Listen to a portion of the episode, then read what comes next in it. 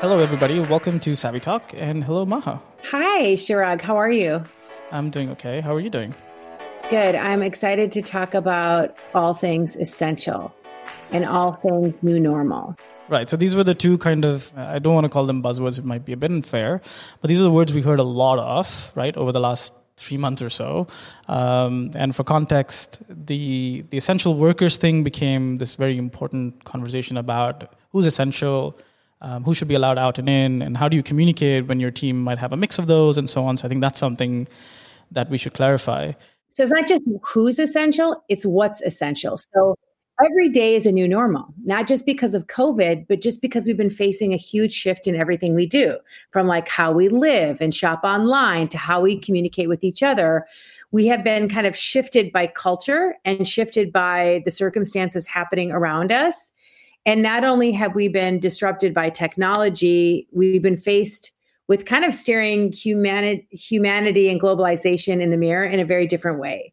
And so everything we've done or are doing has changed from the way we communicate at work to the way we communicate with each other to the way that we're conducting our lives, we have to use different muscles. So, where we had to really think about how we talk in meetings and how we carry ourselves in person, how do we do that over Zoom? And when we think about how do we need to talk to each other to sell an idea or to build um, you know support around something that we're trying to get done or to sell in a new idea that we really think might be a game changer for the business you know we've all been given sort of a massive reset and pause in terms of what's happening in the world so how do we start to think about new ways to communicate how we can learn from this and how we can build new skills because i think one thing that everybody has learned is you need to master how to be a contemporary communications person.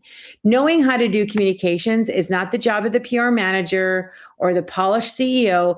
Everybody's having to communicate more in groups, individually, one on ones. And so, kind of talking about what is essential in terms of communications and how you can get really better at it is kind of what I want to talk about today. Yeah, and you're right, right? The, the game has completely changed, and not also in, in terms of like where we communicate, right? So, what used to be formal meeting setups, you could sit on the conference table, and kind of how you're switched on and, and communicating is so different from when you're sitting in Zoom at home and you might have, I don't know, a kid or a pet running around. And just, just the, the mindset of being in that communication space has changed entirely, right? 100%. And you know, the other thing that everyone is really aware of, Chirag, is that we live in real time and so things change in real time. So being able to communicate quickly or to pivot or to come up with ideas or the rules have changed. And now we need to think about different dynamics that we didn't think about a week ago or a month ago. And how are things going to play out over the next couple of months? So, how do we want to communicate? How do we want to lead? How do we want to live? How do we want to advance? And how do we navigate to make sure that we have the skills we need to communicate in real time because now we're living in real time. It's very known that companies are expected to respond during a crisis. And if they don't, they'll face a reputation risk to their business if they don't. Those crises were far and few between for big organizations. Now it's like a daily thing that companies need to know how to do, individuals need to know how to do, because this crisis ready culture is not something that just hit you and go away. It's just an ongoing way of like, okay, we're adapting um, to everything that's moving much quicker than we thought. And a lot of companies have benefited from COVID in that it's accelerated their digital transformation. It's accelerated right. their direct to consumer communications. It's accelerated their ability to, you know, build a customer base through online sales and e-commerce. So it hasn't been all bad for businesses. It's it's been, you know, helping them find a way to get in to do it better. But I think if we think about the day-to-day communications of what you need to be doing as individuals, I kind of broke it down into eight practical steps that I'd like to talk through with you right now. Okay. So let's start with the first one. So the first one has to do with getting back to the basics. So when you talk about essential communications, I always say get back to the basics. Lean on your values. Talk about your purpose. Talk about your intent. So thinking about what is your founder story? What is your CEO story? What is your brand's origins? How did you get there from the very beginning. Now is a time where consumers are more attentive. Go back and retell that story. You will never be um, punished or looked upon badly or ignored as a brand if you retold your founders or your company's brand story. So, if today, this is 2020, July 2020 or August, whenever this airs, um, if someone says, I want to tell the story of how Nike began, no one's going to say, Oh, no, it's too late. You should have told us that a long time ago tell the story now. People will want to hear that story now. And i think it's important here to point out as well like ideally this sort of this uh, this story piece or foundation piece that you're talking about is something you should have put together as a, uh, for your brand back when you started doing some of these things right? So ideally that's what should have happened.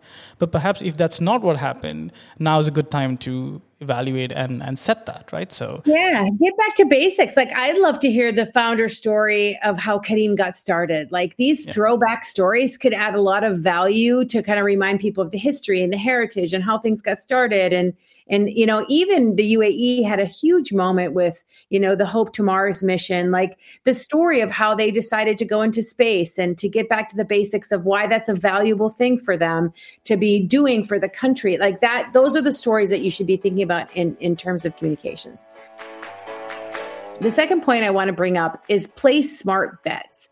So, what are the things that you think you can bet on that might be a little bit outside your comfort zone, outside your risk area, but you're going to do it because you want to test to see if it works? So, Gary talks, Gary Vee talks a lot about testing ideas. And if they don't work, don't worry about changing your mind. Get up and do something else. You're never going to know if it works unless you try it. You're never going to get to one yes unless you do 10 asks. So, place smart bets for your business to test the waters, to do new things, to communicate that you're challenging yourself to do something different and go get information and data on whether or not that works. So I think that ties into your point number three as well, right? Quite a bit. Yeah, which is kind of operate in sprint. So we are, like I said in the upfront, like we're in a very, you know, fluid situation where things are changing and updating all the time. And it's going to be like this at least for the next 12 months.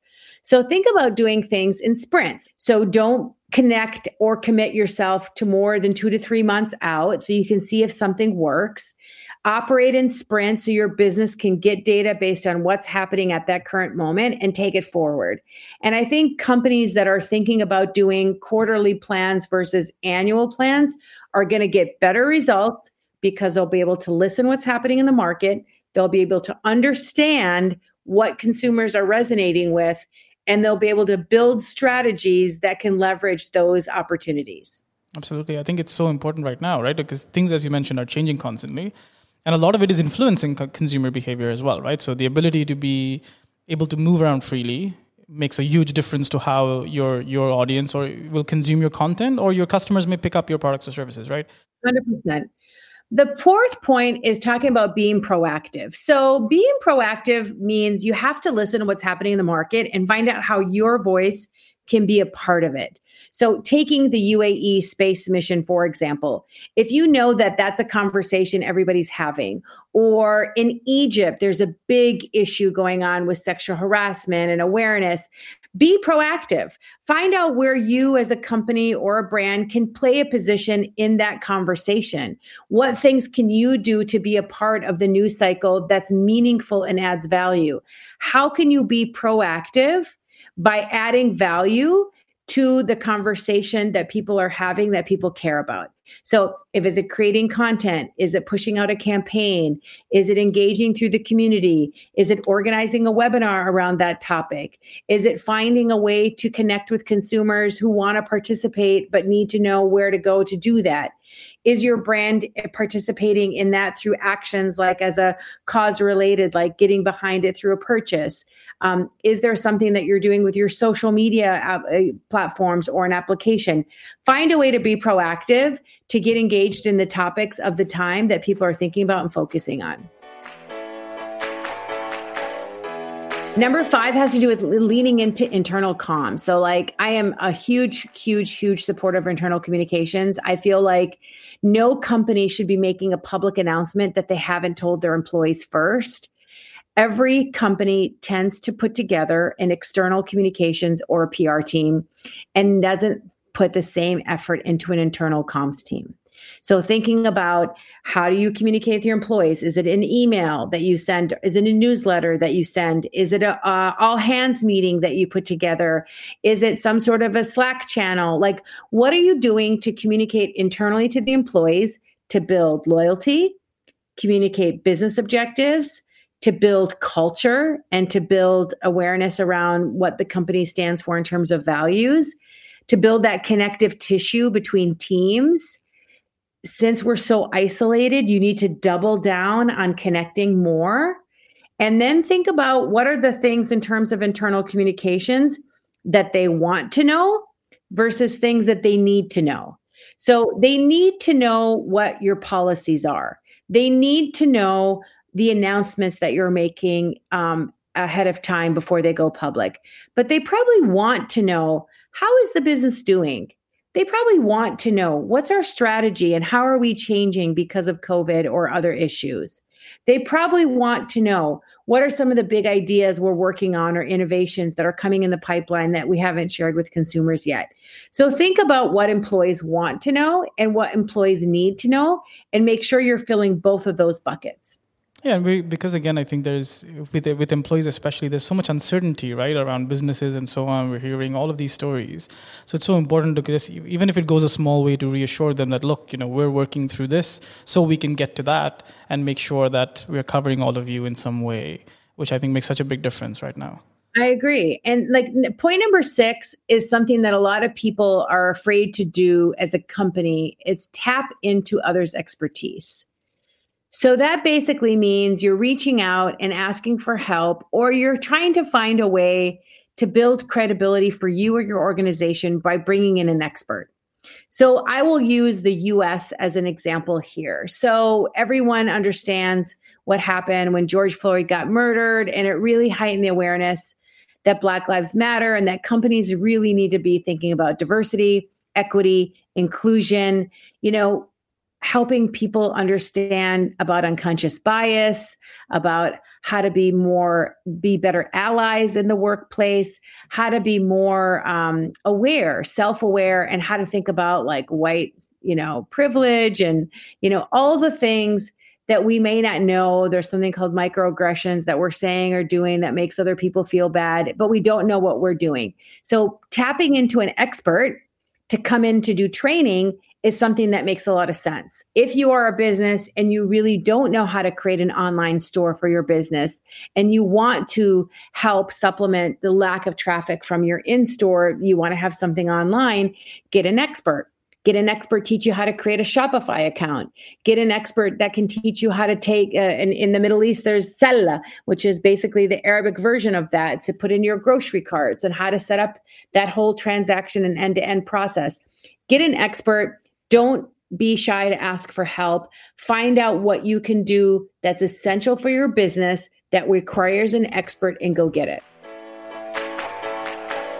Number seven is my favorite topic. So favorite that I'm singing about it. It's building your personal brand.